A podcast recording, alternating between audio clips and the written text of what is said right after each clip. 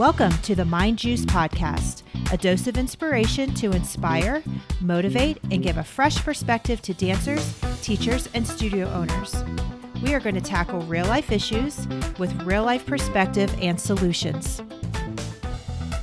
Well, hello, my friends. Welcome to episode 91 of the Mind Juice podcast. I hope everyone is doing amazing and you are ready for a fresh new week. So, in my life right now, I am cherishing the moments with my current teams that I have going on at the studio, while I'm also at the same time looking ahead to next season and how I can make the culture of the studio and of the teams even better.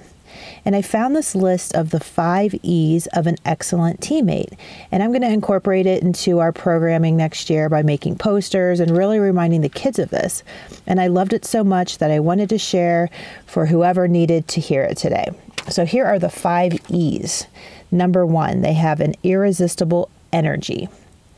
Number two, they elevate their teammates. Number three, they always give their best effort. Number four, they aim for excellence in their standards. And number five, they enjoy the process of training and competing. I love building teams and reminding the kids of why they need a group of strong individuals supporting them. And I also spend a lot of time reminding them to care for each other and that they don't need to be best friends with each other, but they do need to be best teammates.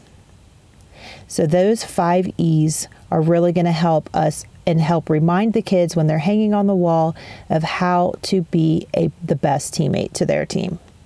So I hope you guys enjoyed today's short episode. Thank you so much for listening, and I will catch you next time on the Mind Juice podcast.